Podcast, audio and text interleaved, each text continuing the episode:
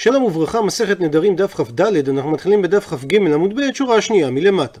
ואומרת הגמרא, היא באה עליהו, נשאלה להם השאלה הבאה, האם פליגי רבנן עלי דרבי אליעזר בן יעקב או לא? וגם, ואם תמצא לומר שפליגי רבנן על רבי אליעזר בן יעקב, האם הלכתה כבתי או לא?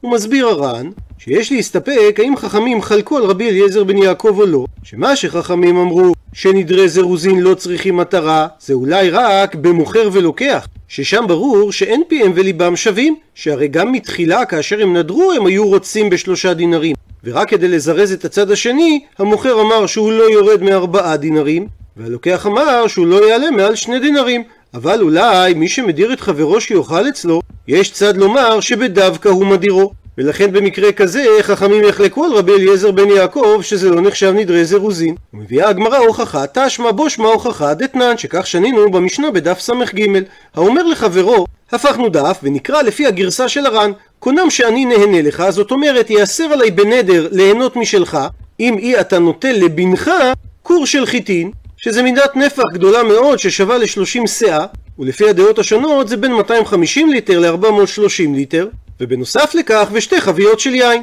ואומרת המשנה, הרי זה יכול להתיר את נדרו גם שלא על פי חכם, שיכול חברו לומר לו, כלום אמרת אלא בשביל כבודי. מסביר הר"ן שאתכבד על ידך בפני הבריות, שיראו שאני חשוב בעיניך שאתה רוצה ליתן לי מתנה, אז תדע זהו כבודי, שאתכבד יותר כשיראו שאתה רוצה ליתן ואני איני רוצה לקבל.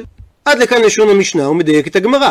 טעמה שהנדר בטל זה דווקא בגלל דאמר חברו זהו כבודי. אה, לאו אחי, אבל אם לא היה את הטעם הזה, משמע שזה נדר גמור הוא. ולפי זה מני, כשיטת מי המשנה, שהרי אי רבי אליעזר בן יעקב היא, הרי לפי שיטתו נדרי זירוזין אהבי, זה נחשב נדרי זירוזין, כך שאפילו אם החבר לא אמר זהו כבודי יותר, עדיין הנדר יהיה בטל כדין נדרי זירוזין. אלא לאו, בהכרח צריך לומר שזה שיטת רבנן, שסוברים שהנדר הזה לא נחשב נדרי זירוזין, ואם כן שמע מנה, שפליגי נחלקו רבנן עלי דרבי אליעזר בן יעקב. דוחה הגמרא, לעולם ניתן לומר שהמשנה כשיטת רבי אליעזר בן יעקב היא, והסיבה שזה לא נחשב נדרי זירוזין זה מפני ומודה רבי אליעזר בן יעקב בהי, בנדר הזה ספציפי, דנדרה הווי, שזה נחשב נדר גמור, דאמר לי שעל ידי הנדר הזה הנודר בעצם אומר לחברו לא קל בענה, דמתהנין אמינך ולא מתהנית מיני, אני לא כמו כלב שאני אהנה ממך ואתה לא תהנה ממני. הוא מסביר הר"ן שדווקא במקרה הזה שייך לומר את הנימוק הזה, מפני שהמזמן אוסר על עצמו את נכסי המזומן, ולכן יש צד לומר שהוא נודר נדר גמור, כי הוא אומר שהוא לא רוצה ליהנות ממנו, אלא אם כן יקבל חברו ממנו גם כן הנאה זו. מה שאין כן במשנה, המזמן אינו אוסר עליו את נכסי המזומן, דאדרבה, בדיוק להפך, נכסיו הוא אוסר למזומן, אם הוא לא יקבל ממנו גם עכשיו הנאה זו. הוא מביא הר"ן פירוש נוסף, שמזה שהנודר רוצה לתת לחברו מתנה מרובה, ניתן להסיק שהשני כנראה עשה לו טובה גדולה בעבר, שאם לא כן הוא לא היה נודר לתת לו מתנה כל כך גדולה, ולכן הוא גם אומר לו, אני לא כלב שאני אהנה ממך בחינם, מה שאין כן במשנה, אין צד לומר שהחבר עשה לו הנאה כלשהי לפני כן, כי דרך האדם להאכיל את חברו אצלו, אף על גב שחברו לא נתן לו לפני זה שום דבר. ומביאה הגמרא תשמע בושמע הוכחה נוספת, שכתוב בהמשך אותה משנה, האומר לחברו, קונם שאתה נהנית לי, אם אי אתה נותן לבני קור של חיטין ושתי חביות של יין. וזה מקרה הפוך מהמקרה הקודם, שאדם נודר שחברו לא יוכל ליהנות ממנו אם הוא לא ייתן לבן שלו מתנה גדולה. רבי מאיר אומר, לפי גרסת הבח, אסור לחבר ליהנות מהנודר עד שייתן לבנו כפי שהוא אמר, וחכמים לעומת זאת אומרים, אף זה יכול להתיר את נדרו שלו על פי חכם, שיכול הנודר לומר לחברו, הרי אני כאילו התקבלתי. הוא מסביר הר"ן שמדובר דווקא כשהבנים סמוכים על שולחנו של הנודר, שבמצב כזה ניתן להסביר שהוא התכוון להרווחה, דהיינו להקל עליו את ההוצאות שהוא לא יצטרך להוציא משלו לצורך הבנים, ואז הוא יכול לומר, הרי אני כאילו התקבלתי, במשמעות שהוא לא זקוק להרווחה הזו יותר. עד לכאן לשון המשנה ומדייק את הגמרא, טעמה שהנדר בטל דאמר הנודר הרי אני כאילו התקבל, הלאה אחי, אבל אם לא היה קיים את הטעם הזה, משמע שזה נדר גמור. ואם כך, מני, כשיטת מי המשנה, הרי אי רבי אליעזר בן יעקב היא, הרי נדרי זירוזין אהבי, זה נחשב כנדרי זירוזין, שלשיטתו הם בטלים גם ללא טעם, אלא לאו, בהכרח צריך לומר שזה שיטת רבנן, ופליגי, והם נחלקו על רבי אליעזר בן יעקב. דוחה הגמרא, לא ניתן להוכיח מפה שחכמים חולקים על רבי אליעזר בן יעקב, כי לעולם ניתן להסביר שהמשנה היא כשיטת רבי אליעזר בן יעקב היא, ומודה רבי אליעזר בהי, בנדר הזה באופן ספציפי דנידרא הווה, שזה נחשב נדר גמור, והסיבה משום דאמר להנודר לחברו לאו מלכה אנא, אני לא עשיר כמו מלך, או בלשוננו אני לא רוטשילד, דמענין לך ואת לא מענית לי, שאני אתן לך הנאה ואתה לא תחזיר לי הנאה, ולכן זה לא נחשב לנדרי זירוזין. מביאה הגמרא ניסיון נוסף. אמר לי מר קשישא ברי דרב חיסדא לרב אשי, תשמע, בו שמע הוכחה מהמשנה הבאה בדף כ"ז, שהמשנה מסבירה מה זה נדרי אונסי, כאשר הדירו חברו שיוכל אצלו, וחלה הוא או חלה בנו או שיקבו נהר.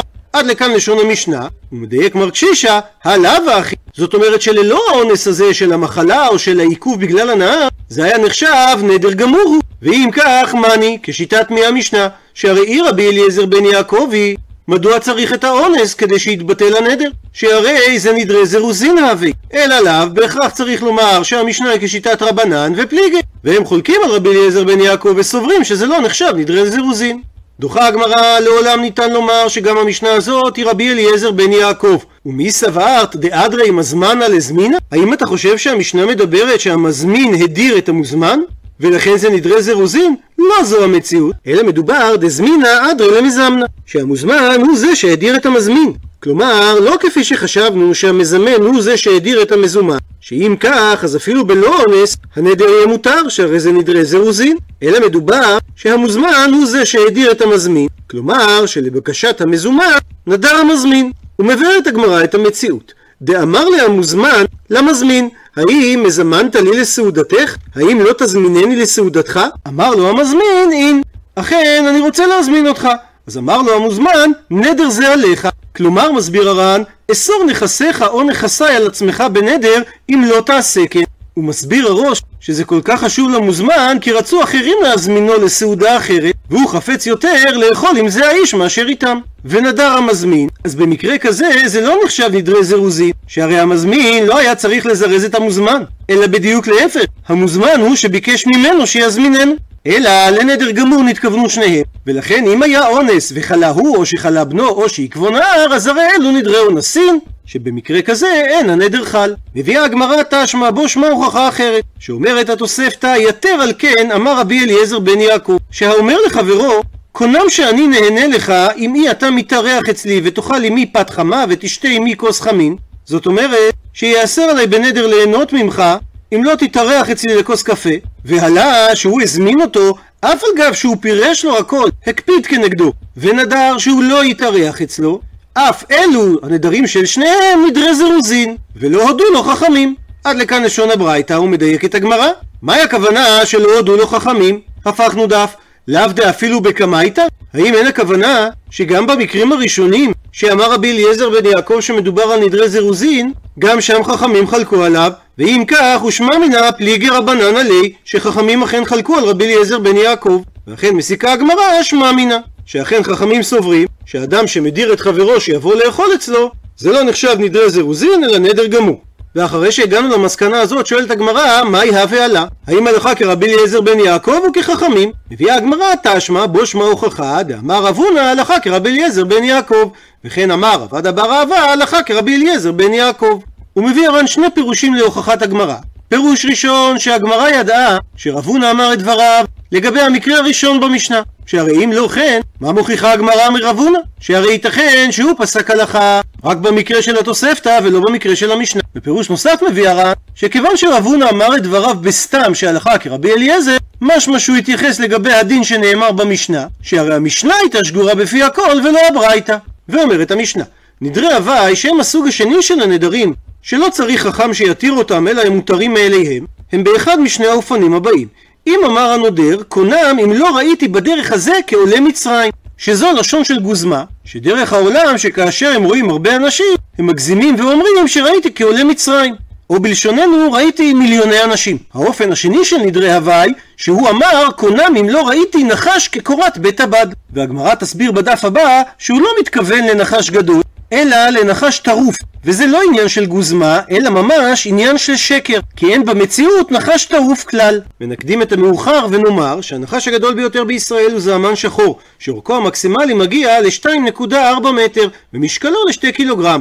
הנחשים הגדולים ביותר בעולם זה הפיתון המרושעת שאורכו מגיע עד ל-עשרה מטר, ופיתון בורמזי שמגיע למשקל של מאה ותשעים קילוגרם. ומה שהמשנה מתכוונת, שאין דבר כזה נחש שהוא מרובע, כמו קורת בית הבד שהיא מרובעת.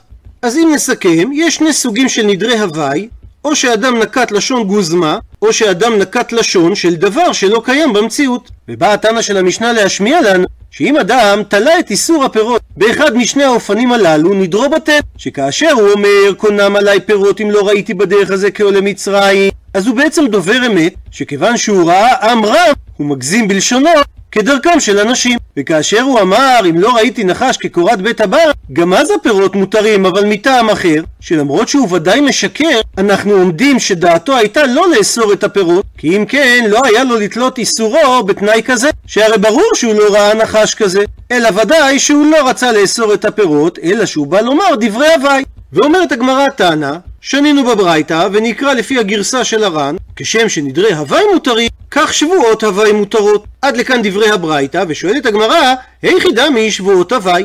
על איזה מציאות של שבועות הוואי אומרת הברייתא שהן מותרות? אילם, האם תאמר, דאמר הנשבע, שבועיים לא ראיתי בדרך הזה, אנשים בכמות של עולי מצרים, מדעם כאמר. ועל פי תרגום אונקלוס על הפסוק, ויעזוב כל אשר לא ביד יוסף ולא ידע איתו מאומה, שמתרגם האונקלוס ולא ידע אימי מדעם, הרי אין שום משמעות לדבריו, שהרי הוא לא פירש מה השבועה.